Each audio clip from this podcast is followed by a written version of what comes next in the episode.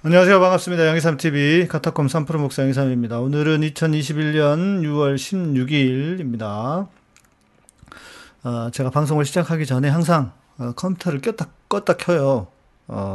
버퍼가 혹시 뭐 제 문제 때문에 그럴까 싶어가지고 그런데 업데이트가 될 때가 있잖아요. 컴퓨터 윈도우 자체가. 근데 그거는 제가 항상 체크를 해서 미리 껐다 켜는데 이게 우리 오늘 그 방송 송출하는 프로그램, 엑스플릿이라는 송출 프로그램인데 이게 또 업데이트를 해가지고 좀 조금 늦어졌습니다. 네. 아 맞다. 또 제가 저기를 해야 되잖아요. 우리 페이스북도 송출을 해야 되니까 페이스북에서도 꼭 페이스북에서도 보시는 분들이 계시더라고요. 네, 이수영님 반갑습니다. 어서 오십시오. 요즘 자주 뵙습니다. 좋습니다. 아주. 네. 페이스북도 돌려야 하니까요. 네. 페이스북도 돌아가고 있습니다. 자. 8시 8분인데 많이 달아놓으셨네. 오늘은 이제 가야 될 길이 머니까, 시작을 하도록 하겠습니다. 오늘 제목이 이스라엘을 보는 바른 눈. 이 제목이 약한가? 아니면은 뭐 백투 더 퓨처가 아니죠. 백투 예루살렘. 무엇이 문제인가? 뭐 이걸 하든지 그랬어야 되나? 예. 아무튼 주제는 이스라엘을 보는 바른 눈. 이스라엘을 어떻게 봐야 우리가 그 건강하게 그리고 성경적으로 볼 수 있을까? 예. 브레이블리 님 어서 오십시오. 그 지난번에 누가 여쭤보셨는지 내 기억이 안 나네. 기억이 안 나는데 이거 이 주제를 해달라 그러셨어 가지고 자수하세요 해달라고 하신 분 또 정작 이렇게 해드리면 또 그날은 또 못 오시더라. 네, 네 유수형님 좋습니다. 자주 뵈니 참 감사하고 좋습니다. 네 자주 뵈요. 자주 오시죠. 저도 좋습니다. 자 이스라엘을 보는 바른 눈인데 이스라엘을 보는 눈이 그 좀 이렇게 왜곡되어 있는 눈이 있어요. 그게 크게 너무 극단으로 양쪽에서 브레이브리님 하셨어요? 네 다행이네요. 네 잘하셨어요. 그러니까 양극단으로 너무 양쪽에 치우쳐져 있어요. 예. 브레이블리 예 이름이 좋네요. 이스라엘, 예, 답은 간단하다. 이스라엘은 예수님의 눈으로 봐야 된다. 예, 예수님의 눈으로 어떻게 봐야 되는지. 네, 브레이블레님 고맙습니다. 네, 좋은 주제를 하나 던져주셔서. 자, 그래서 먼저 첫 번째. 네, 우리 이소원 교수님도 어서 오시고요. 첫 번째, 시각이 하나 있어요. 그러니까 제가 지금 소개해드린 두 가지 시각은 둘 다 잘못되어 있다. 문제가 있다는 걸 말씀을 드리려고 하는 거예요. 첫 번째는, 이스라엘이 짱이다. 이스라엘이 최고다. 이거에 쉽게 말하면. 그래서 우리는 이스라엘 유대인들처럼 신앙생활을 해야 된다. 이렇게 주장하는 사람이에요. 그래서 가능하면 율법도 지켜야 되고 그리고 음식도 구약의 음식을 먹는 것이 건강에도 도움이 된다. 성경의 음식을 뭐라고 하죠? 코셔라고 합니다. 코셔. 구약의 음식을 유대인의 음식을 이슬람의 음식을 할랄이라고 하잖아요. 그것처럼 코셔를 먹는 게 좋다. 예, 돼지고기도 먹으면 안 되고 또 오징어, 문어 뭐 이런 것들 먹으면 안 됩니다. 여러분 그 이스라엘의 음식 습관, 유대인들의 음식 습관에 따르면 먹으면 안 돼. 그죠? 예, 먹을 수가 없어요. 네, 켜놓기 싫어하네 또. 네, 이렇게 봐야 될 것 같고 그리고 뿐만 아니라 심지어 안식일도 지킬 수 있으면 지키자. 그리고 안식일만 지키면 안 되겠죠. 그러면은 그 유월절도 지켜야 되고 절기도 다 지켜야 되고 그래서 어떤 교회는 주일학교 성경학교 때 양을 잡아다가 실제로 그 제사를 드리는 그걸 했다는 거예요. 시연을 했다는 거야. 와, 이 날파리가 왜 이렇게 요즘 이렇게 날파리가 많이 다니지? 카메라 왔다 갔다 하네. 불이 있어가지고 조명 때문에 이거 대책을 세워야 되겠는데. 예. 실제로 그랬다는 거예요. 그래서 아이들이 막 충격받아가지고, 왜냐면 양을 거기서 잡았으니 이게 되겠어요. 예. 그리고 또, 근데 그 웃기는 건 그거야. 유대인들은요, 아이씨, 딸팔이 이거. 대책 좀 세웁시다. 우리 만화님.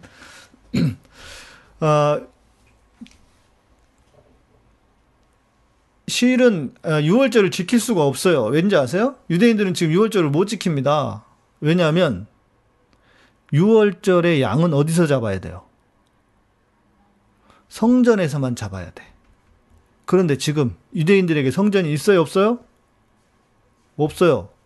성전이 없는데 유월절을 어떻게 지켜? 성전이 없는데 제사를 어떻게 드려? 예. 그래서 제3성전을 만들고 있다. 그래서 제3성전을 만들고 있다는 거예요. 그래서 한국에도 제3성전 관련한 영화도 나왔습니다. 아까 브레이블리 님이 질문하셨다고 했는데, 그 TV가 그 비슷한데, 이름이. 뭔데? 브레이브 뭔가? 그거하고 좀 비슷해요. 거기에 그 KBS PD 출신인 그 감독님이 이런 부류의 영화나 방송을 엄청 하고 계시거든요. 그러니까 완전히 친 이스라엘 뿐만 아니라 뭐라고 해야 돼? 친 이스라엘 정도가 아니라 이스라엘이 마치 우리의 신앙의 표준이야. 예. 예, 그것처럼. 그러니까 이스라엘을 유대인을 떠받드는 신앙인 거죠. 예. 자, 그러면서 여기서 가장 많이 주장하는 것 중에 하나가 뭐냐면 이스라엘의 회복입니다. 회복. 이스라엘의 회복. 어떻게 회복? 실제로 이스라엘이 문자 그대로 맞네. 브레드 TV 맞네. 아유, 잘하시네 우리 그레이스 님. 네. 이스라엘의 회복이에요. 회복. 그래서 그 이스라엘의 회복이라고 하는 것을 주제로 방향으로 그런 사역을 하시는 분들이 많이 있죠. 그러니까 어떤 부분은 맞는데 너무 과한 것이고, 거기서 또 하나 파생된 것 중에 하나가 백투 예루살렘입니다. 들어보셨죠? 백투 예루살렘. 나중에 예수 오면 죽이겠네. 그럴 수도 있어. 지금도 싫어하는데. 백투 예루살렘은 들어보셨죠? 백투 예루살렘은 원래는 중국에서 시작됐습니다. 1940년대 초에 중국 기독교인들에 의해서 실크로드를 따라 힌두권, 불교권, 이슬람을 거쳐서 예루살렘까지 복음을 전파하자. 자, 가만 보시면 오늘은 백투 예루살렘 얘기도 있고요. 가만 보시면 복음이 유대 땅에서 유럽으로 갔다가 대서양을 건너죠. 태평양이 아니고 대서양을 블러드문이 아니고 파란 달인데, 파란 달. 그게 파란 달로 나가는데 블루문이 아니에요? 블루문? 블루문으로 아는데. 그래서 아무튼 태평양 미국으로 갔다가 태평양을 건너서 한국으로 오고, 또 중국으로 가서, 중국에서 이제 어떻게 해야 돼? 예, 중국에서 다시 더 서진을 하는 거예요. 서진. 왼쪽으로 서진을 해서 넘어가면 예루살렘까지. 그래서 백투 예루살렘이에요. 지구 한 바퀴를 돌아서 복음을 전하고, 이거죠. 이해되시죠? 그림이 그려지시죠? 예. 그러니까 서진 운동이에요. 서진. 요렇게 돌아서 미국 찍고, 한국, 중국에서 넘어가자라는 거죠. 예. 이게 이제 백투 예루살렘의 시작입니다. 그런데 이것을 이제 한국에서 따온 거죠. 자, 이제 이게 문제가 뭐냐면, 구약을, 아까 우리 이수영 님이 말씀하셨는데, 구약을 신약의 관점으로 보지 않고, 왜? 구약은 적어도 우리가 믿기로는 유대인들이 아니고 유대교가 아닌 이상은 모든 구약은 예수님의 신약을 통해서 보아야 합니다. 예. 아프리카는 껴주지 않나 보지. 뭐든지 이제 그런 주장을 하는 사람들이 좀 앞뒤가 안 맞잖아요. 왜 유대인들은 예수님을 그렇게 핍박했을까요? 유대인들이 핍박했다기보다는요, 그 유대 땅의 기득권자들이 예수님을 핍박한 거죠. 그러니까 모든 유대인이라고 보시면 안 돼요. 그 부분도 나중에 제가 한번 말씀을 드릴 기회가 있을 거예요. 예. 그러니까 그러니까 이렇게 보는 사람도 있어. 당시에 로마에 복음을 전해야 하던 시절에, 그러니까 70년, AD 70년경에는 로마가 기독교를 핍박하거나, 성경의 대부분 성경이 기록이 된 것이 60년, 70년대에 기록이 돼 있잖아요, 성경이. 그 시기에는 로마에 복음을 전해야 돼. 그런데 본디오 빌라도가 예를 들어서 로마 사람이야.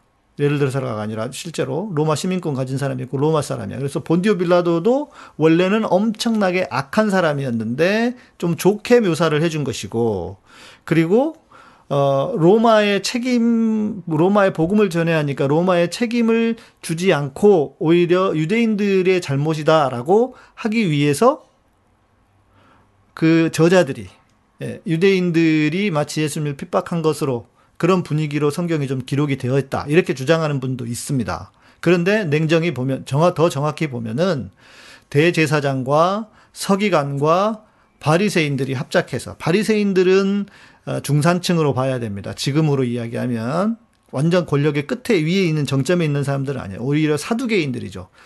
그러니까 대제사장들과 사두개인들, 서기관들이, 그 기득권자들이 예수님이 오셔서 낮은 사람들을 위한 복음, 가난한 자들을 위한 복음을 전하니까, 이거를 그냥 예수님이 얼마나 이 사회 전복, 세상을 전복하는, 사회의 분란을 일으키는 사람. 그래서 유대인들이라기보다도 그 기득권층이 예수님을 죽인 거예요. 그렇게 봐야 되는 거죠. 예. 최근 제일교단 교회 하나가 최근에 PTJ 넘어갈 뻔했는데, BTJ가 저기죠. 또 누구야? 최바울. 거기가 BTJ죠? 예, 거기가 이제 주장하는 게 이거예요. 백투 예루살렘인데, 그러니까 선교해야 된다는 거야. 예루살렘까지 다시 가면 이제 주님이 오신다는 건데, 선교가 거기만 있습니까? 진짜. 예루살렘만 선교해야 되는 건 아니잖아요. 그런데 여튼 이런 문제, 구약을 신약의 관점으로 보지 않고 바로 적용한다고 한 데서 문제가 오는 것이다. 그러면서 기장도 그러나, 우리 이소원 교수님 교회가 기장인데, 그래서 좀 복음이 탄탄하게, 복음에 대한 기초가 세워져야 합니다. 자, 이제 여러분 세대주의 얘기 많이 들어보셨을 거예요. 세대주의 들어보셨죠? 세대주의는 왜 세대주의인지 아세요? 세대를 이렇게 나눈다 해서 세대주의입니다. 자, 보십시오. 인류의 역사를 세대로 나눠. 몇 세대? 7세대로 나눠요. 무제시대 이렇게 쭉쭉쭉 있는데, 여기서 중요한 게 뭐냐? 6번의 은혜시대입니다. 은혜시대. 이 은혜시대를 좀 이제 제가 설명을 드릴 텐데, 무제시대는 아시겠죠? 인류 타락 전까지 눈으로 쭉 읽어보시면 양심시대, 노아 홍수까지 이렇게 이해가 되실 거예요. 그리고 왕국시대는 아시죠? 예, 천년왕국. 얘네들이 엄청 중요하게 생각하는 천년왕국. 네. 그래서 괜찮아요. 예. 그래서 이 은혜시대인데, 이 은혜시대는 뭐 하는 시대냐? 교회와 이스라엘을 엄격하게 구분을 합니다. 그래서 다윗의 왕국을 회복하기 위해서 오신 예수 그리스도를, 그러니까 이스라엘이 중요해. 세대주의자들에게는 엄청 중요한 거예요. 이스라엘을 회복시키기 위해서 오신 예수님을 어떻게 해요? 이스라엘이 배척했잖아요, 유대인들이. 그래서 이스라엘의 지상 나라가 연기가 되고, 교회는 그 사이를 메꾸기 위해 잠시 등장한 존재예요. 중요한 건 뭐냐면 재림이 더 중요해. 예수님이 오시는 천년왕국이 중요한 거예요. 그런데 제가 천년왕국에 대해서 말씀드렸죠. 따로 있는 게 아니라고, 천년왕국은. 그러니까 얘네들은 기본 자체가 성경을 이상하게 해석을 하는 거죠. 자, 그래서 교회 시대는 하나님의 통치사 중에 잠깐 삽입되는 것으로 교회는 오순절에 생겨나서 대환란 전에 휴거가 일어난다. 뭐 이렇게 주장하는 거예요. 예. 그래서 이제 중요한 것은 뭐냐? 이 세대주의는 이스라엘이 되게 중요해. 그러니까 구약 안에 이스라엘을 회복할, 이게 이제 핵심이란 말이에요. 그래서 교회의 역할도 별로 중요하지 않고 또 그 이스라엘의 회복을 강조하다 보니까 구약은 어떻게 해요? 모두 다 구약이 중요하지. 아직도 유효하기도 하고. 그래서 이스라엘에 대한 구약의 모든 언약이 문자 그대로 성취된다. 예수님의 재림의 시대에. 예. 재림의 시대에 성취된다라고 하는 것이 세대주의의 주장입니다. 그러니까 뭐가 중요해? 한마디로 쉽게 이야기하면 세대주의자들은 이스라엘이 중요한 거예요. 이스라엘이. 예. 세대주의도 근본주의 신학에서. 그렇죠. 오, 고백 아카데미에서 개신교 근본주의 역사 배워서 우리 이수영님 대단하시네.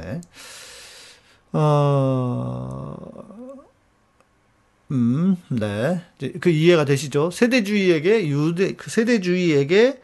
이스라엘이 중요해. 이스라엘의 회복이 중요해. 그런데 지금 소위 말하는 백투 예루살렘이나 그 BTJ 뭐 열방센터나 뭐 또 뭐죠? 그 신사도주의라든지 얘네들이 주장하는 게 이스라엘의 회복인데 다 걔네들이 그러니까 그 세대주의적인 요소를 가지고 그 뿌리와 함께 하고 있는 거예요. 어찌 보면 그 뿌리와 함께 영향을 받은 거예요. 영향을. 이해되시죠? 자,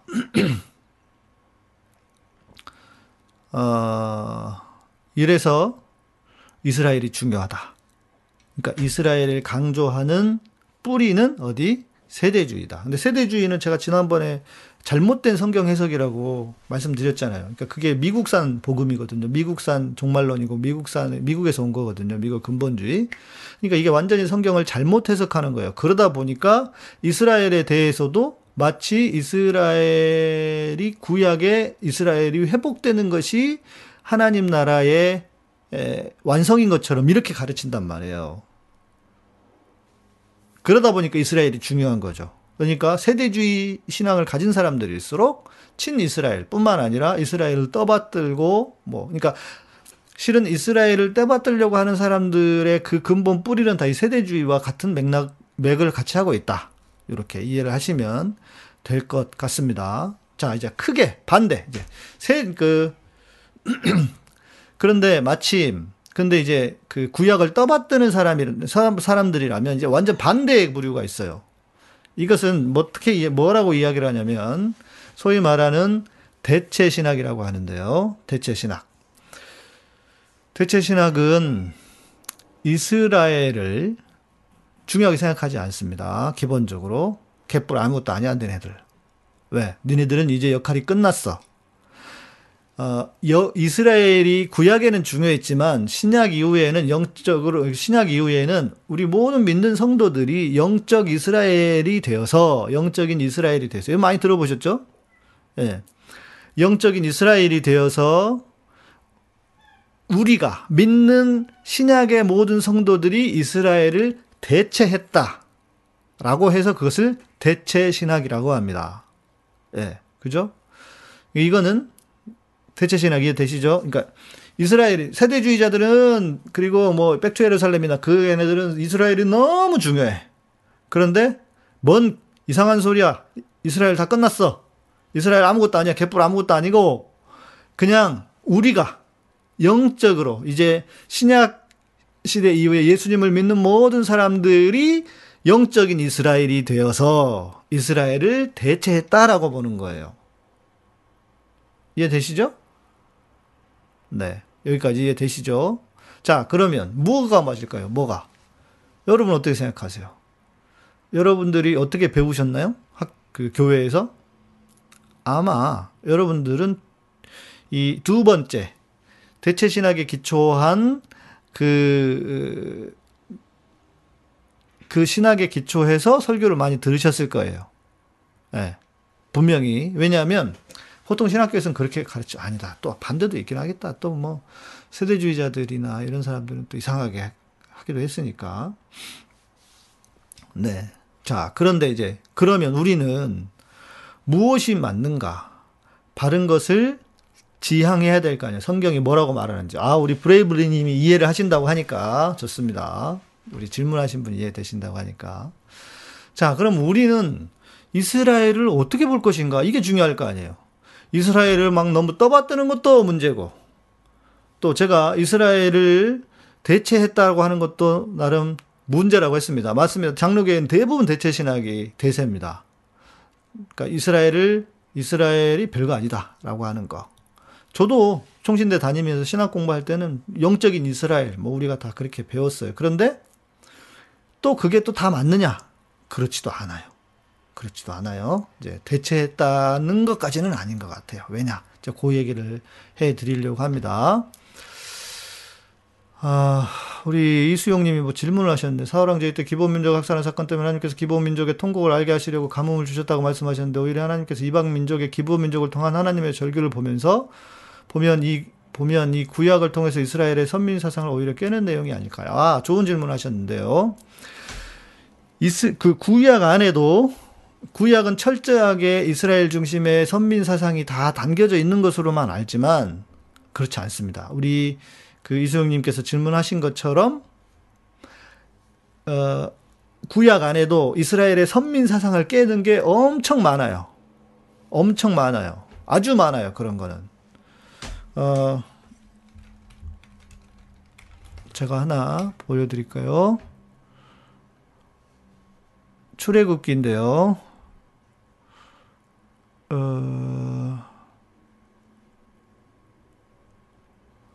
제가 이거 하나를 보여드릴게요. 출애굽기 12장. 아, 간신히 보이네. 네. 이거 보여드릴게요. 출애굽기 12장입니다. 12장 36절, 37, 38절. 뭐냐면 이거는 이스라엘이 출애굽을 하고 있을 때였어요. 출애굽을 하던 때에 대한 묘사입니다. 여호와께서 애굽 사람으로 백성에게 은혜를 입히게 하사 그들의 구하는 대로 주게 하심으로, 이렇게 봐야 되겠네요. 그들이 애굽 사람의 물품을 취하였더라. 이스라엘 자손이 라암셋에서 발행하여 숫곳에 이르니 유아 외에 보행하는 장정이 유아 외에 몇 명? 60만 명가량이라. 그런데 거기 보세요. 거기서 끝나는 게 아니고, 유대인만 있는 게 아니고 누가 있다고? 중다한 잡족과 양과 소와 심이 많은 생축이 그들과 함께 하였으며. 누가? 중다한 잡족. 중다한 잡족은 뭘 말하겠어요? 당시에 이방인들을 가리킵니다. 여러분, 출애굽을 했는데 거기 출애굽에 누가 있어? 잡족이 있대. 잡족. 그러니까 이스라엘 중심으로 지들이 적으니까 잡족이지. 잡족이 말이 됩니까? 예. 성경이 원래 그렇게 쓰여졌으니까 그렇지. 이방인이라고 봐야지. 이방인. 네. 네.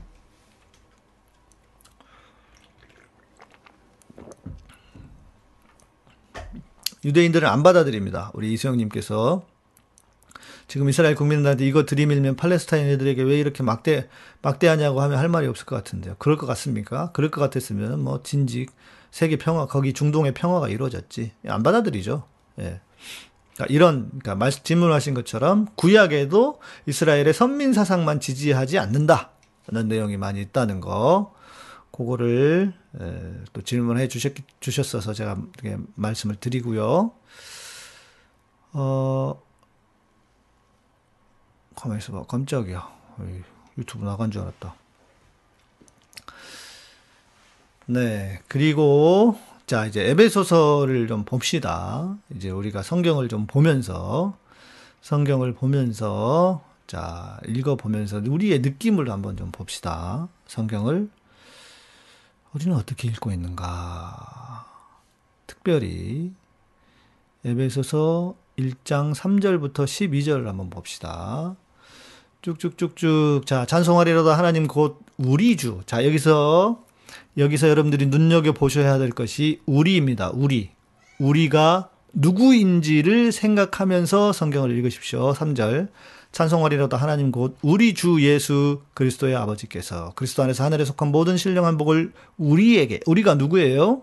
우리에게 주시되 곧 창세전에 그리스도 안에서 누구를 우리를 택하사 우리로 사랑 안에서 그 앞에 거룩하고 흠이 없게 하시려고. 쭉쭉쭉 있어요. 우리가 계속 나옵니다. 예. 우리가 나와요. 그리고 13절 볼까요? 자, 12절 봅시다. 이는 우리가 그리스도 안에서 전부터 바라던 그의 영광의 찬송이 되게 하려 하십니다. 여기서 우리는 누구예요? 예, 여기서 우리는 누구예요? 12절까지 우리는? 자, 그리고 13절부터 봅시다. 그 안에서, 그러면 여러분 대답을 안 하시니까 제가 13절 먼저 또 보고, 그 안에서 너희도 진리의 말씀 곧 너희의 구원의 복음을 듣고. 여기 너희는 누구일까요?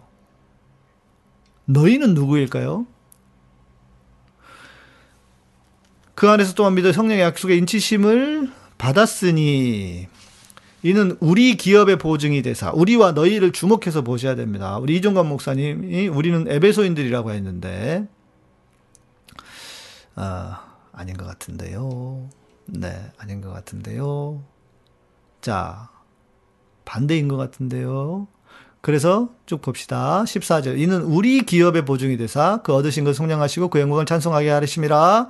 자, 너희 믿음과 모든 성도를 사랑을 나도 듣고.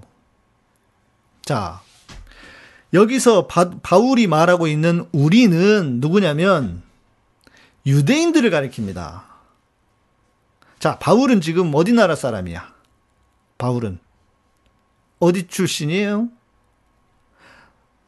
다소가 고향이긴 했지만 타르소라고 다소가 고향이긴 했지만 바울은 유대인입니다. 그러니까 우리는, 여기서 말하는 우리는 유대인이에요. 너희는 누구일까? 너희는 에베소에 편지를 보내고 있잖아요. 에베소 교인들입니다. 에베소는 어디입니까? 소아시아, 터키, 그죠? 그러니까 유대인들이 지금 에베소인들 너희에게 보내는 거예요. 예. 유대인들이 너희에게, 유대인인 바울이 우리는 하면서 유대인과 너희 이방인을 나누는 거예요. 그것이 에베소서에서 던져지는 메시지입니다. 자, 우리는 어떻습니까? 진짜 우리는 읽을 때 우리가 믿는 우리라고 생각해. 믿는 우리, 대체 신학적인 생각을 우리가 여전히 그렇게 하고 있는 거예요. 그래서 바울이 여기서 성경이 말하고 있는 우리가 할 때 우리가 믿는 모든 사람들, 우리가 우리를 말하는 것 같고, 너희는 뭐 안 믿는 사람들, 신앙 밖에 있는 세상 사람들을 말하는 것처럼 생각을 해요. 우리가 다시 한번 볼까요? 1장. 자, 하나님 우리 아버지와 주 예수 그리스도로부터 은혜와 평강이 너희에게 있을지어다. 하나님 우리 아버지와. 우리는 아무 생각 없이 진짜 하나님 우리 아버지를 내 아버지라고 생각한단 말이에요. 그런데 아니에요. 이거는 바울이 유대인들 자기 동료들과 복음을 전하면서 에베소 교인들에게 보내는 편지이기 때문에 에베소인들에게 보내는 편지이기 때문에 뭐냐면 철저하게 이렇게 보셔야 돼요. 우리가 바울 유대인이고 너희가 이방인인 거예요.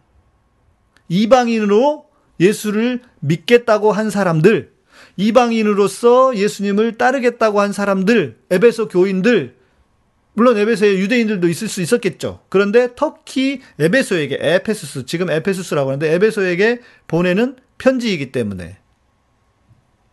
이해되세요? 그렇게 보셔야 돼요. 그렇게. 그래야 이 성경이 제대로 보입니다. 그래야 2장이 해석이 돼요. 1장은 그렇다 쳐. 2장이 해석이 안 되네, 잘못하면. 이상하게 해석을 해버려요. 그래야 2장이 해석이 됩니다. 2장에 쭉쭉쭉 또 볼까요? 4절 보십시오. 3절 볼까요? 3절.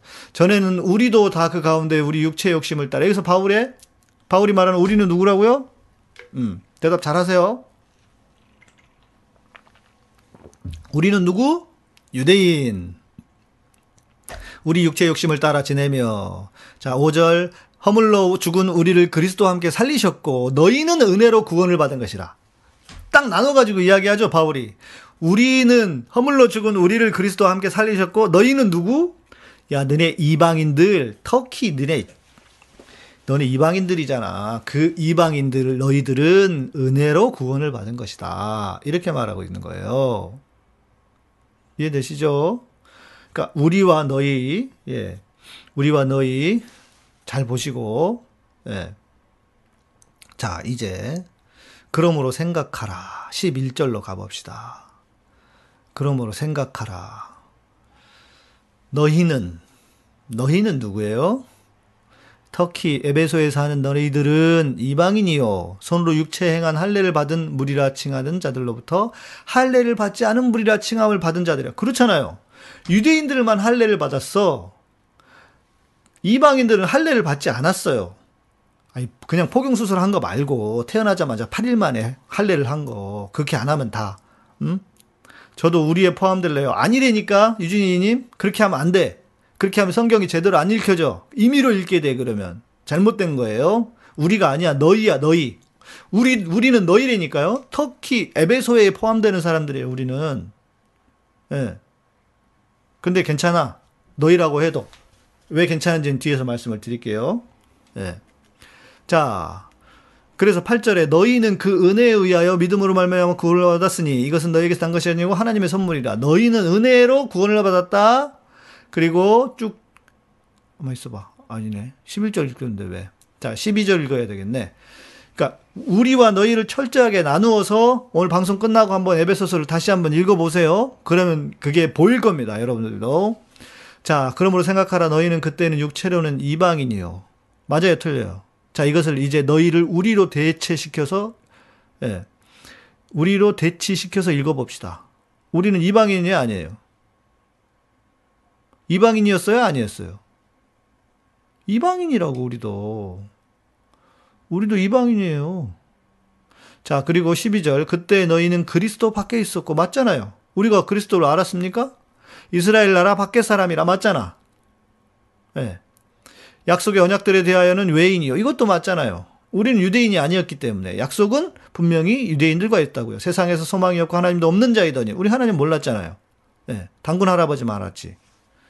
이제는 전에 멀리 있던 너희가, 근데 이제 중요한 구절이 13절부터 나옵니다. 이제는 전에 멀리 있던 너희가 그리스도 예수 안에서 그리스도의 피로 가까워졌느니라. 이해되시죠? 여기. 예, 이 구절. 우리가 비록 유대인은 아니지만 예수님 때문에 그리스도의 피로 가까워졌다는 거예요. 자, 14절. 그는 우리의 화평이신 자. 여기서 그는 누구예요? 예수님이겠죠? 둘로 하나를 만드사. 둘은 누구야? 여기서 해석 잘 하셔야 됩니다. 둘은 누구예요? 유대인과 이방인인 우리. 이렇게 얘기합시다. 그냥 이제 에베소 얘기하지 말고. 그래야 더 다가오니까. 유대인과 이방인인 우리를 하나로 만드사. 예. 하나로 만드사, 원수된 것. 우리 박성아 아는 척 하지 말고 좀 들어. 예. 자, 하나로 만드사, 어떻게 해요? 원수된 것 곧 중간에 막힌 담을 자기 육체로 오시고. 하나님 믿는데 이방인이냐고. 캬, 유지진이 아침, 앞부분 방송 안 드셨지? 자, 우리가 유대인이 유대인 아니에요. 우린 유대인이 아니야. 이방인이잖아요. 유대인이 아닌 모든 사람들은 다 이방인이에요. 성경으로 이야기하면. 예? 다시 또 돌아가게 하시네. 우리는 유대인이 아니고, 그러니까 성경의 관점은 뭐냐면 유대인과 플러스 모든 이방인이에요. 나 유대인이 아니잖아. 그런데 하나님 믿는데 이방인인가요? 그러니까 지금 이게 우리가 왜 그러냐면 아까 말씀드린 앞부분에 말씀드린 대체 신학적인 관점에 너무 다 사로잡혀 있어서 그런 거예요. 하나님 믿으면 내가 하나님 백성이지. 하나님 백성이 아니라고 그러는 게 아니야. 뒷부분을 이제 잘 들으셔야 돼. 그러니까 유대인과 이방인으로 나뉘어요. 유대인이 아닌 모든 사람들은 다 이방인이야. 자, 그런데 이방인이 나쁜 게 아니에요. 보세요. 자, 그리고 15절. 법정으로 된 계명의 율법을 폐하셨다. 그러니까 율법을 폐하셨대. 그러니까 우리는 이방인인 우리는 율법을 하나님이 폐하셨으니까 율법을 지켜야 돼, 안 지켜야 돼? 예, 안 지켜도 돼. 율법을 안 지켜도 돼. 이는 이 둘로 자기 안에서 뭐예요? 한 세 사람을 지어 화평케 하시고. 여기가 핵심이야. 자, 원수된 것 둘로 하나를 만들었다 그랬죠? 유대인과 이방인인 우리를 하나로 만들었어요. 그죠? 둘을 하나로 만드사. 원래는 원수였지만 이제 막힌 담을 허시고. 그리고 이 둘로 유대인과 이방인으로 자기 안에서 뭘 했다고요? 이게 핵심이야. 이게 키워드예요. 한 세 사람.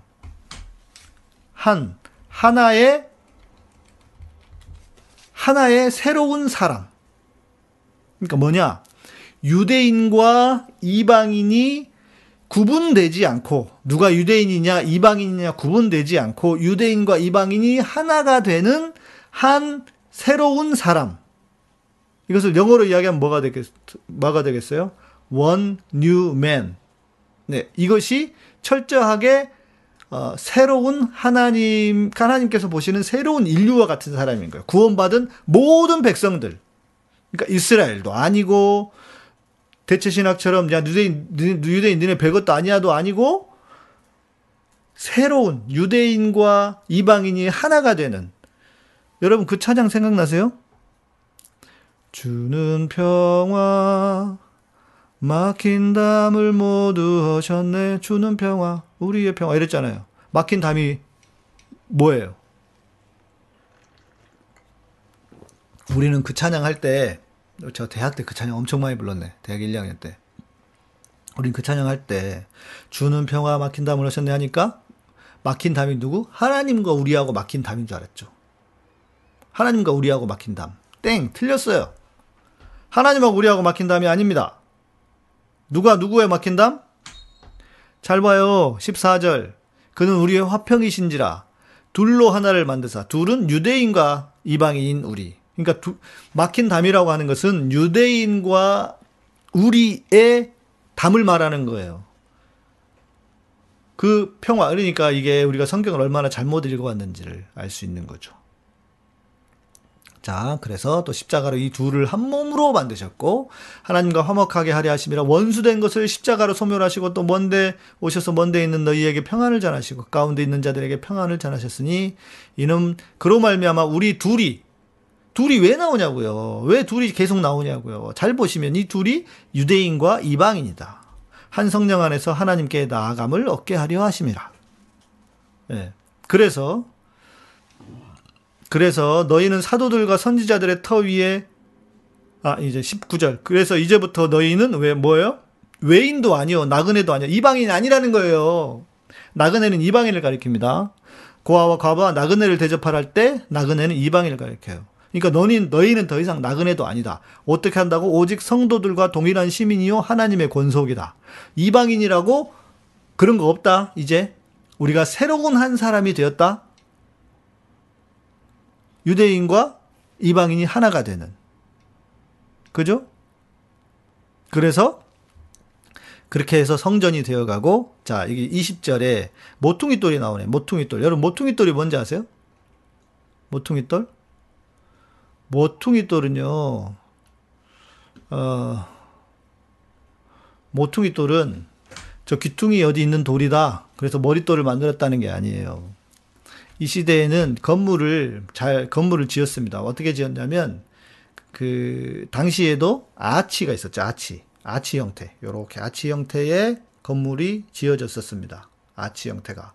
그런데 여기서부터 쌓아가, 쭉쭉쭉쭉 쌓아가다가 마지막에 돌 하나를 딱 꽂아요. 그래서 아치 형태가 완성이 되는 거야. 마지막에 꼽는 돌, 이게 모퉁이돌이에요. 그러니까 주님이 모퉁이돌이 되셨다고 하는 것은, 어떻게? 유대인과 이방인이 하나가 되어서 가는데, 주님이 모퉁이돌이 되어서 가운데 딱 들어가는 돌이 되어서 한 몸을 이루셨다라는 겁니다. 그래야 성경이 이해가 되죠. 그쵸? 성경이 에베소서가 그렇게 보니까 확 풀리죠. 전에는 이게 내가 그냥 우린 줄 알았어요. 근데 그게 아니라니까. 너희는 안 믿는 사람들인 줄 알았고, 그게 아니에요. 잘못된 거예요. 그래서 그 안에서 21절, 건물마다 서로 연결하여 주 안에서 성전이 되어가고. 성전은 뭐냐? 그러니까 유대인과 이방인들이 하나가 되는. 여기까지 이해가 되실까요? 어떻습니까? 저도 이 얘기를 들을 때는요, 저도 좀 이렇게 충격을 받았어요. 네, 모퉁이돌이 그거였습니다. 맞습니다. 저도 이 얘기를 들을 땐 충격을 받았어. 아, 내가 뭘 배운 거지?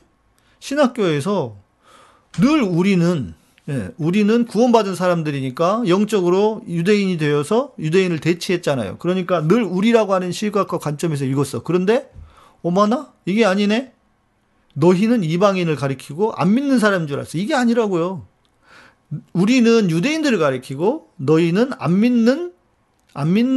모든 이방인을 가리킨다고요. 그런데 그 유대인과 이방인이 모퉁이 똘인 예수님을 하나로 이렇게 새로운 원뉴맨, 새로운 사람이 되어가는 것이고, 모퉁이 똘 처음 하셨죠? 예, 예. 아, K 하나님 눈이 번쩍 뜨이네요. 성경 공부 좀 체계적으로 해주세요. 하, 성경이 제일 어려워요. 저는 요즘 성경이 너무 어려워. 함부로 성경 공부 못 시켜주겠어. 진짜 어려워요.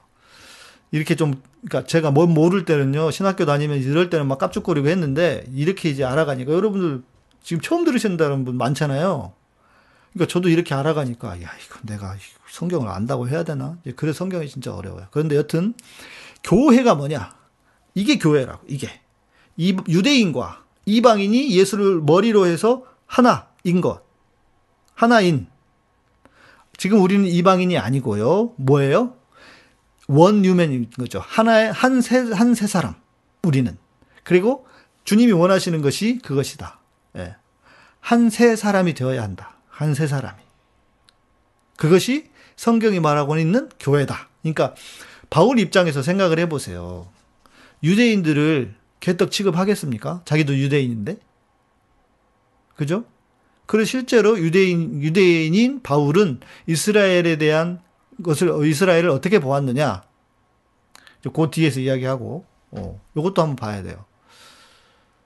아, 내가 오늘 참 그거 보여드리려고 말씀드렸는데, 잊어버렸다. 아, 막 정신없이 오다가 잊어버렸네요. 사진 보여드리고 했어야 되는데. 사진도 준비 다 했는데. 마지막에 보여드릴게요. 자, 글을 이끌고 밖으로, 그러니까 창세기 15장에 보면은, 아, 여기, 이거는 댓글로 올려드릴게요. 자, 여러분, 여기까지 이해가 되세요? 성경을 제대로 배우려면 히브리어를 배우긴 해야 되는데, 히브리어 또 언제 배우고 있습니까? 예. 오역들이 많은 것도 사실이긴 해요. 근데 이제 어떤 관점으로 보느냐가 중요하니까요.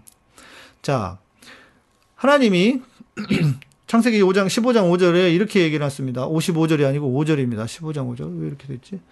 그를 이끌고 밖으로 나가 이랬을 때 하늘을 우러러 무뼈를 셀 수 있나 보라. 또 그에게 이랬을 때 내 자손이 이와 같아 별처럼 많아질 거래요. 자, 하나님이 누구한테? 아브라함에게. 자, 유대인들이 지금 몇 명인 줄 아십니까? 유대인들의 조상은 아브라함으로 보고 있잖아요. 유대인들이 지금 몇 명인 줄 아세요?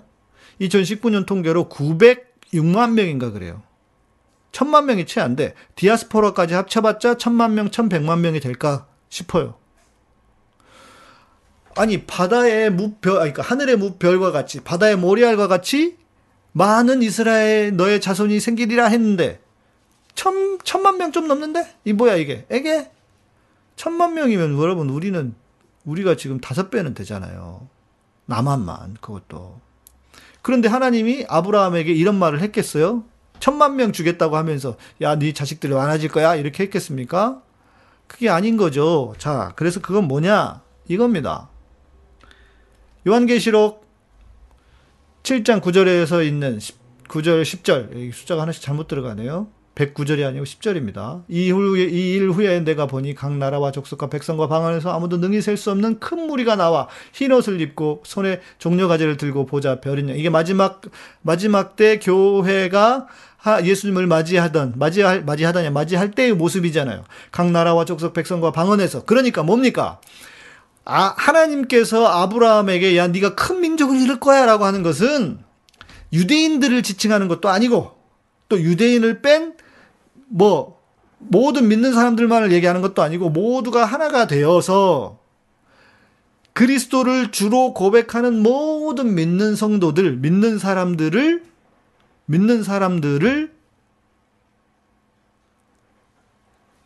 지칭하여 큰 무리, 이렇게 얘기한 거예요. 그죠?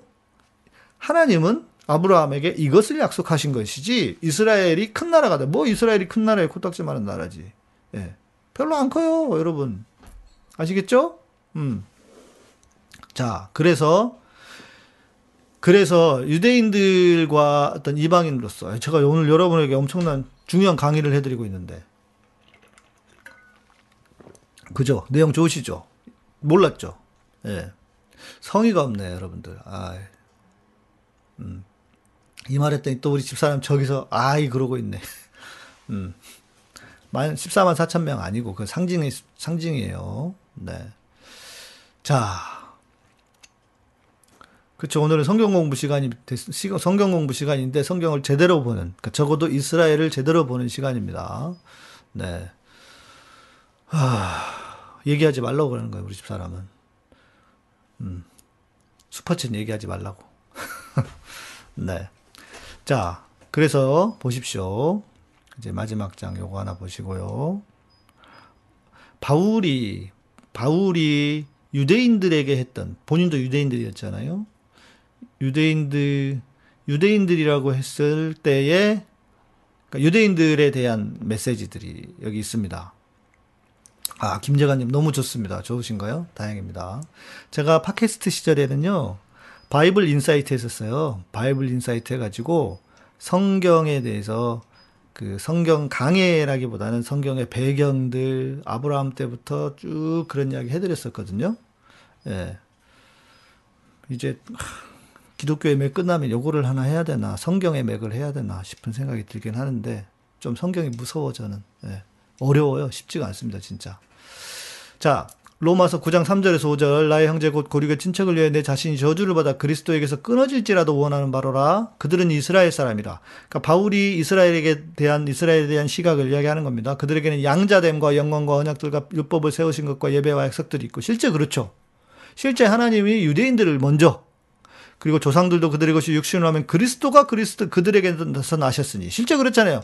예수님도 유대인이란 말이에요. 그죠? 예수님도 유대인이야. 그러니까 11장, 로마 11장 1절에 하나님이 자기 백성을 버리셨느냐? 그럴 수 없느니라. 나도 이스라엘이요, 아브라함의 씨에서 난 자여 베냐민 지파라. 예. 그러니까 바울은 지금 유대인들을 무시해라, 버려라 말하고 있지 않아요. 그러니까 소위 말하는 대체 신학은 잘못된 거죠. 그죠? 잘못된 거죠. 또 로마서 11장 밑에 것도 읽어봅시다. 11절 12절. 그러므로 내가 말하니 그들이 넘어지기까지 실족하였느냐? 그럴 수 없느니라. 완전히 패망하겠느냐는 아니라는 거예요. 그들의 넘어짐으로 구원이 이방인에게 이르러 이스라엘로 시기나게 함이니라. 이거는 뭐 바울의 어떤 그 극적인 표현이라고 봐요. 그러니까 구원이 이방인에게 이르르면 이스라엘로 시기나게 한다, 이건데, 그래서 그들의 넘어짐이 세상의 풍성함이 되며 그들의 실패가 이방인의 풍성함이 되거든 하물며 그들의 충만함이리요. 그러니까 마지막에 유대인들도 충만하게 된다. 그런데 유대인들이 충만하게 되는 게 중요한 게 아니고, 뭐냐, 핵심은 이거예요. 유대인들과 이방인이 하나가 돼요. 주님은 모퉁이돌, 예, 모퉁이돌이 되어서 아치를 만드는 것처럼, 그게 교회의 본질이다. 이해되시죠? 그러니까 우리가 유대인들을 너무 떠받들어도 문제고, 유대인들은 마치 막 진리인 것처럼 그것도 문제고, 또 반대로 유대인들을 무시하면서 대체 신학을 이야기하면서 유대인들 저것들 개코 아무것도 아니야, 이렇게 하는 것도 문제인 거예요. 이해가 되시죠? 자, 그래서 우리는 어떻게 해야 되느냐?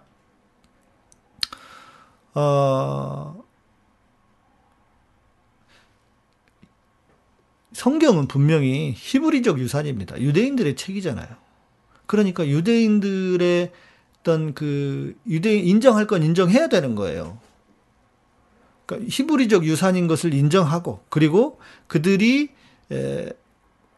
하나님의 언약을 맡은 것도 인정을 하고, 그러나 그렇게 끝이 아닙니다.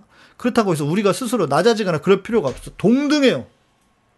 유대인들이 높거나 우리가 높거나 하지 않아요. 겉에 아치를 이렇게 만든다고요. 예수님이 모퉁이돌이 되셔가지고, 예, 딱 모퉁이돌이 이렇게 되셔가지고 예수님이 우리 아치를 만들어 주셨다고, 이렇게. 이해되시죠? 예. 이해되시죠? 그렇죠. 결국은 균형이에요. 제가 말씀드린 신앙은 균형이라고. 그러니까 유대인들 막 유대인들이 뭐 유대인 뭐라고, 유대인 개뿔 뭡니까, 그게 그렇게 막 떠받들어야 될 건 아니에요. 그냥 우리와 같은 형제야, 우리와 같은 형제. 그렇다고 해서 유대인들을 너무 무시해도 안 되고, 그죠? 예. 나중에 여러분 돈 모아 놓으세요. 저랑 같이 이스라엘 한번 갑시다. 이스라엘도 가보긴 해야 돼요. 가서 봐야 돼.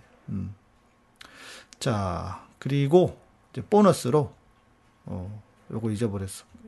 보여드렸어야 되는데 이쪽부터.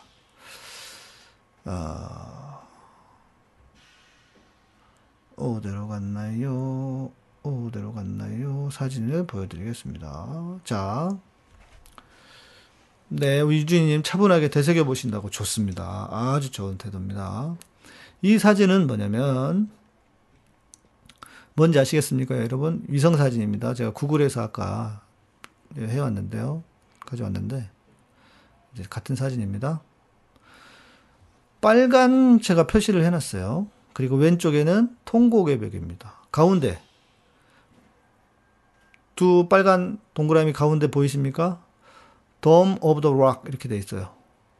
이거는 황금사원입니다. 어떻게 생긴? 이렇게 생긴 황금사원 아시죠? 예. 지금 여러분 그 황금사원 밑으로 보이는 이 벽들 보이십니까? 이 벽들이 뭐냐면 이 벽들이 헤롯이 지은 성전의 기초입니다.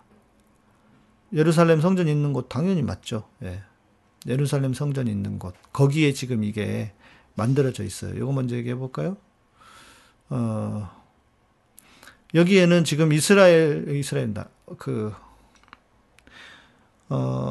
이슬람 사원입니다. 왜 그러냐면요, 김재관님 이스라엘 가서 뭘 보냐고요? 세상에 볼 게 얼마나 많은데요. 예. 다 봐야 돼요. 예. 다 봐야 됩니다. 네. 뭐냐면, 요 가운데 보이십니까? 이게 뭐냐면요, 가려봅시다. 이게 뭐냐면, 아까 금방 보였던 황금사원 안에 내부입니다. 여기는, 못 들어갑니다.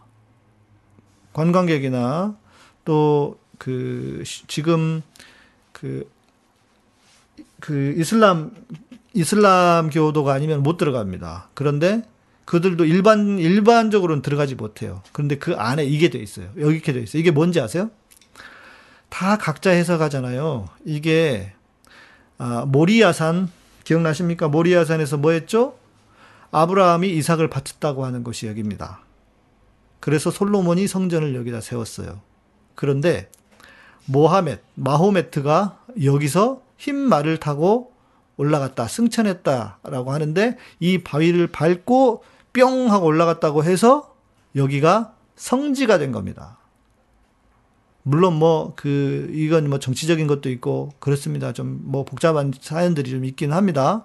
그런데 아무튼 내부에 들어가면 이렇게 바위가 돼요. 사진이 조금 흐릿한 사진인데 이렇게 바위가, 여기는 들어가거나 만지지는 못해. 왜? 아니 우리 마호메트님께서 이 밟고 여기 승천을 하셨는데, 예? 그렇다고 해서 이걸 만들어 놨어요. 지금,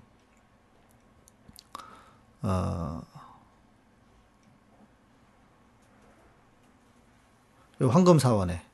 예. 웬 이슬람 사원이냐고요? 왜냐면, 이슬람이 여기를 다 점령하던 시대였잖아요. 이제 이슬람 사원이, 쉽게 말하면 이슬람이 알밖에 안 거예요. 예. 알밖에 안 거예요, 그냥. 자, 그런데 여기 벽들은 뭐냐면, 이 벽들은 서쪽 벽 아시죠? 통곡의 벽, 서쪽 벽의 반대쪽 벽입니다. 그 밑에 이거 하얀 건 흰 것들 있죠? 이건 뭐냐면요, 무덤들입니다. 무덤들. 내가 이런 얘기 들으면 재밌는데, 담벼락 밑에 이거 보시면 이거 막 보이죠? 이게 무덤입니다. 무덤인데 여기가 뭐냐면 감람산이에요. 감람산 아래. 주님이 다시 감람산으로 온다 그래서 유대인들은요, 묘지를 다 여기다 씁니다. 왜? 주님이 일로 오시니까 제일 먼저 부활한다고. 예, 여기다가 써요. 그리고 가보면은 감람산은 다 묘지 천지야. 그리고 이 땅이 묘지가 엄청 비싸대요. 어마어마하게 비싸대요. 예. 여기 들어가는 사람들은 갑부, 예. 그런데 요 얘기 하려고, 이 산이 지금 보이시죠? 나무들 보이고, 이 산이 원래는요 그냥 산이 아니에요. 원래는 좁아. 성전을 세우기에는 작았어. 그래서 이렇게 뾰족산 같은 거야.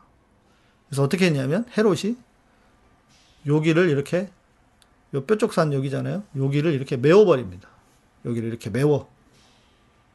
요렇게 메워. 그래서 여기를 길게 만들었어. 길게 만들었어. 평평하게 만들어서 산을 메워가지고 바위로. 예. 그것이 성전산인데, 성전이 있는 성전산인데, 그래서 여러분들이 지금 보시는 이 벽이 보이는 거예요. 이건 동쪽의 벽입니다. 동쪽 벽. 그리고 이제 보여드릴 게, 여러분들이 많이 들어보셨을 거예요. 통곡의 벽이라고. 통곡의 벽 들어보셨죠? 통곡의 벽. 뭐냐? 왜 뭐가 안 없어지냐? 이게 아니고 잘못 없었구나. 통곡의 벽 들어보셨죠? 네. 서쪽에 있는 벽입니다. 서쪽의 벽. 유대인들 당연히 예수님 안 믿죠.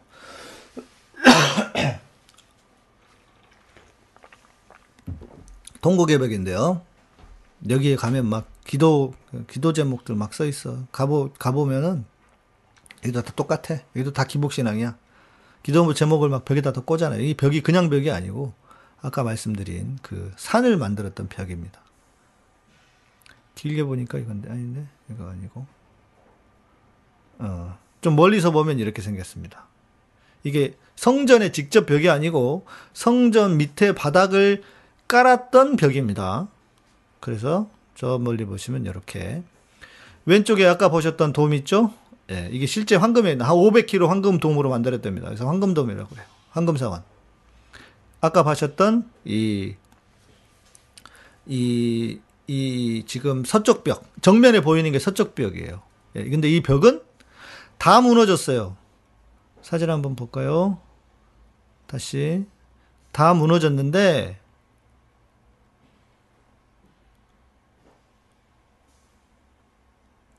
왜 그러냐. 다 무너졌는데, 지금 보시면 내가 표시를 안 해드렸네. 표시해드린 걸로 봐야겠다.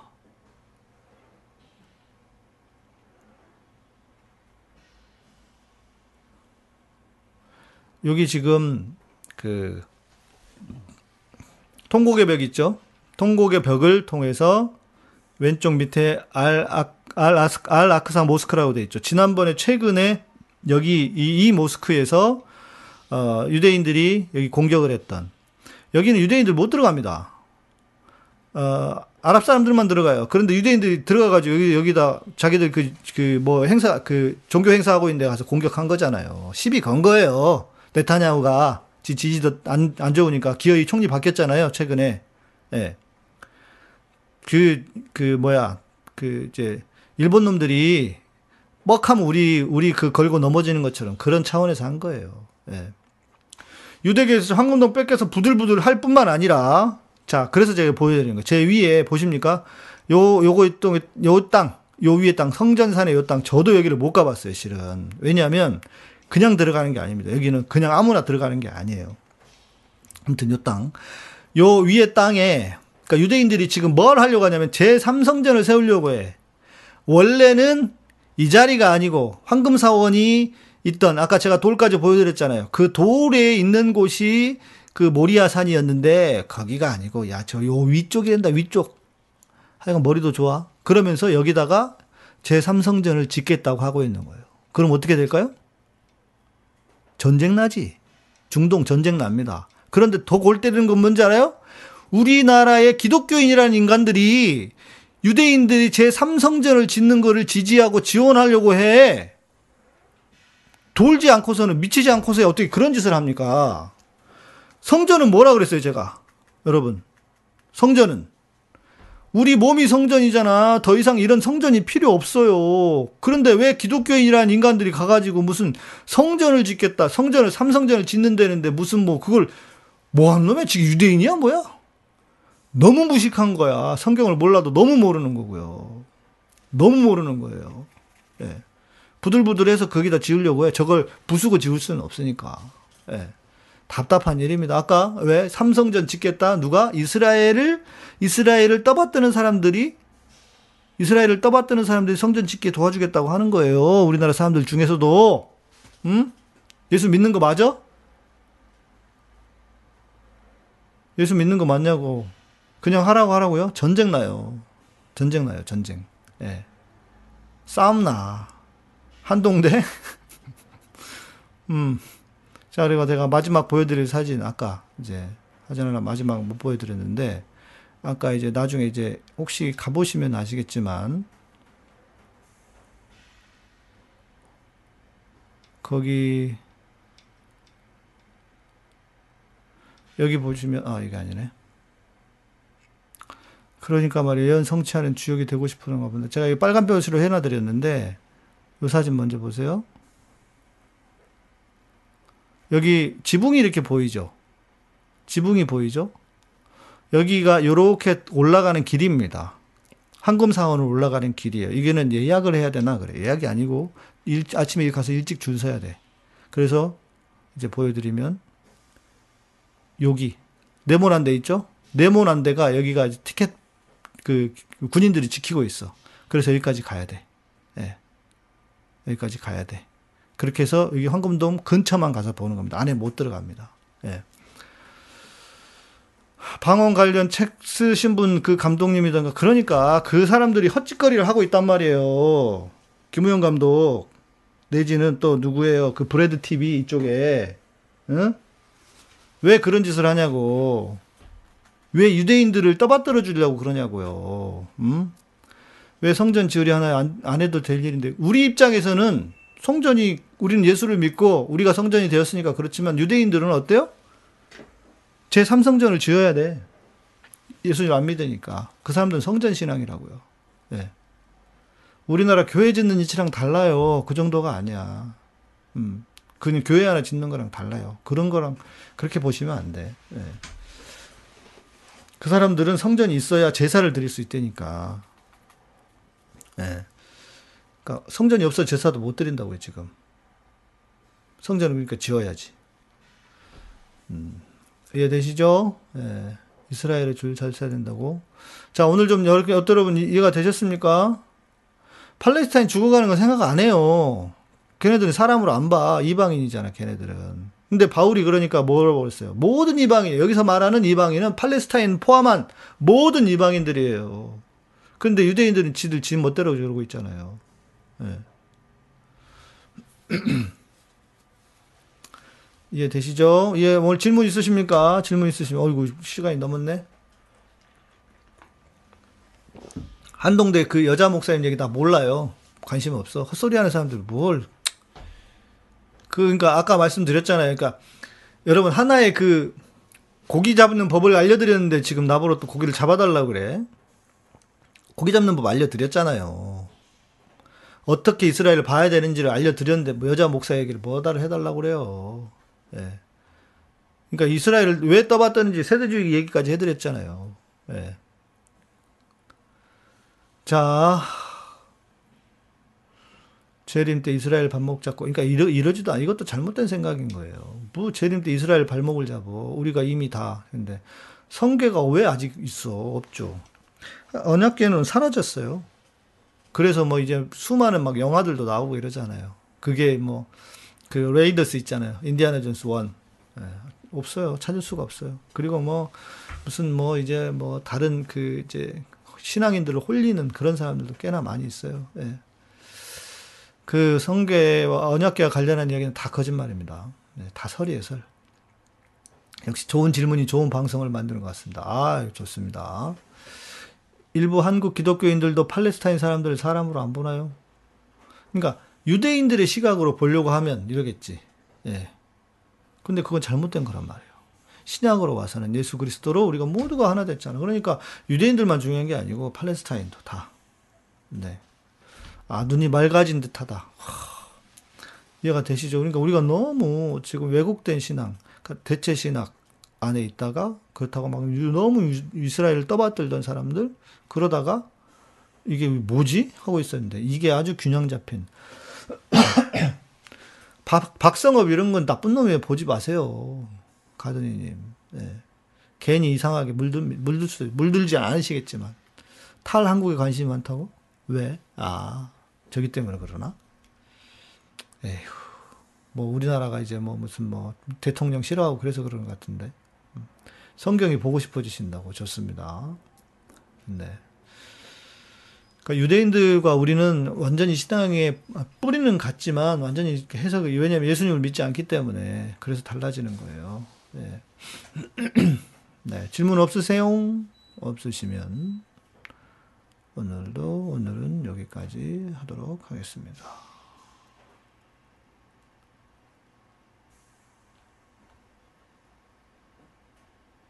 뭘 없앴냐, 내가 아까. 오직 그리스도의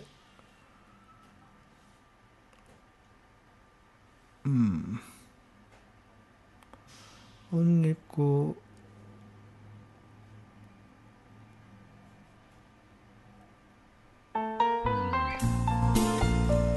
마무리하겠습니다.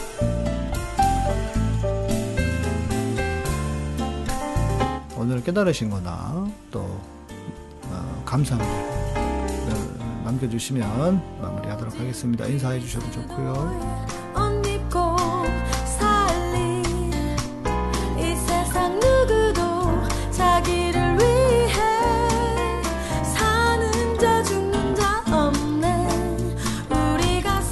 아, 참고로 목사들 중에는요, 이렇게 저처럼 이스라엘을 아주 균형 잡힌 시각으로 이야기를 해줄 수 있는 사람이 생각보다 많지 없습니다. 왜냐하면 대부분 대체 신학의 시각에 빠져 있기 때문에. 예. 뭐 제가 자랑하려고 하는 게 아니고 저도 어떻게 하다 보니까 그걸 배우게 됐어. 예. 그래서 아, 이거구나. 예.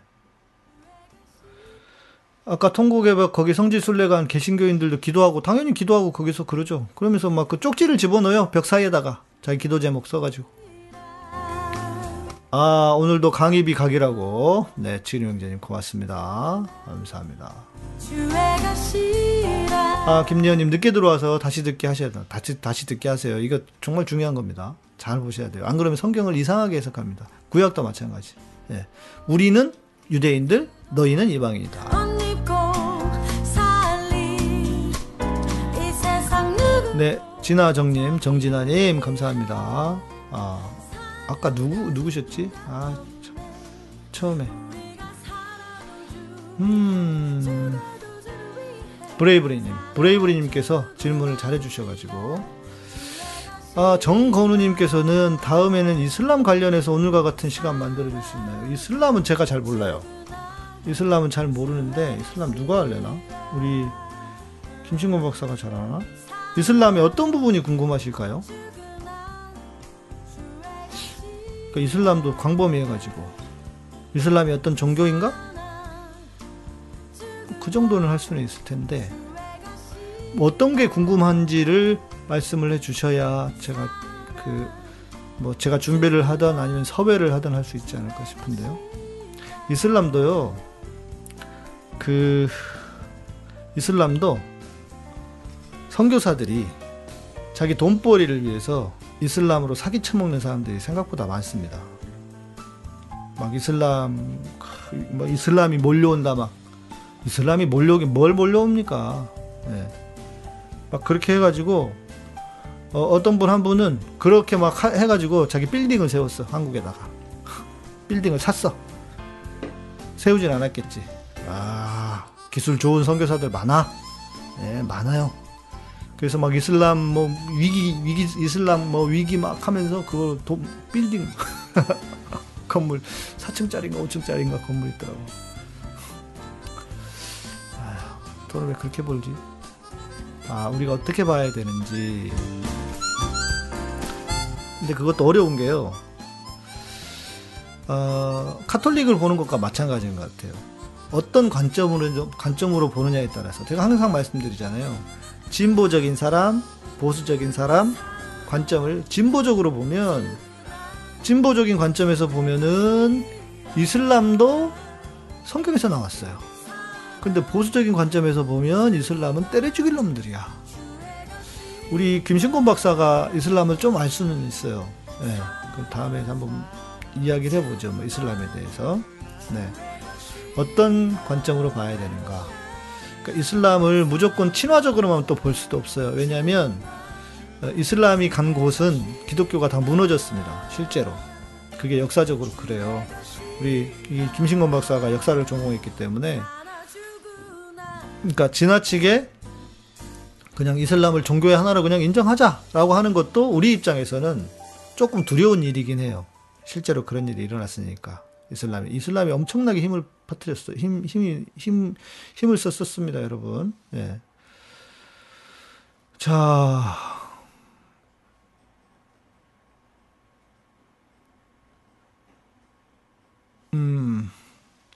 우리가 어떻게 봐야 되는지. 그러니까 저는 균형 잡힌 시각으로 보는 게 좋다고 봅니다. 그러니까 이슬람도 하나의 종교로 보고, 그러나 너무 쉽게만 생각하지는 말자. 그렇다고 해서 막 이슬람을 동성애처럼, 그러니까 교회가 동성애 이슬람을 엄청 까대잖아요. 예, 그거는 좀 아닌 것 같고, 예, 그러나 좀 경계하면서 보긴 봐야 된다. 예. 맞아요. 결국 이슬람에 대한 시각도 균형이 중요할 거라고 생각해요. 맞아요. 예. 이슬람이 이스마엘 후손들이라고 하지. 근데 이제 이스라엘을요. 이것도 이슬람을 비판적으로 보는 사람들은 마음에서부터 시작됐다고 보는 거니까 또 다른 거죠, 그게. 자, 어이구, 1시간, 저 혼자 하는데도 1시간 20분 떠들었네. 세상에. 요즘 갈수록 방송이 길어지네요. 예. 아, 제가 좀 피곤해야 방송이 짧아지는데. 예. 운동하고 샤워하고 딱 깔끔하게 준비했더니 방송이 길어지네요. 예. 그래요, 여러분. 저는 내일 밤 10시입니다. 내일은 애매한 것을 물어보세요. 요즘 잘 여러분 질문 안 하시던데, 오늘처럼 질문 준비하셔가지고 오십시오. 그러면 내일은 여러분 신앙생활 하다가 또 살다가 애매한 것들, 네, 답변해 드리도록 하겠습니다. 어제 김 박사님 방송 생각해보면 이슬람과 경쟁하면서 우리가 가질 수 있는 경쟁력은 무엇인가를 고민해야 할 것 같다는 생각 듭니다. 그것도 맞아요. 네. 이슬람도 기독교도 근본주의가 문제인 것 같습니다. 맞아요. 그게 저도 답이라고 생각합니다. 네. 네. 앞으로 1시간 반으로 늘리면 안 봐요, 사람들이. 너무 길어서. 안 돼. 1시간 안에 끊어야 돼요. 예. 네. 네, 여러분 감사하고요. 카타콤은 여러분의 멤버십과 또 후원과 스포츠로 운영됩니다. 네, 여러분들이 요즘 사정들이 안 좋으신가 보다. 네. 아, 그리고 구독, 좋아요, 알람 설정 해주시고요. 전 내일 밤 10시에 뵙도록 하겠습니다. 고맙습니다.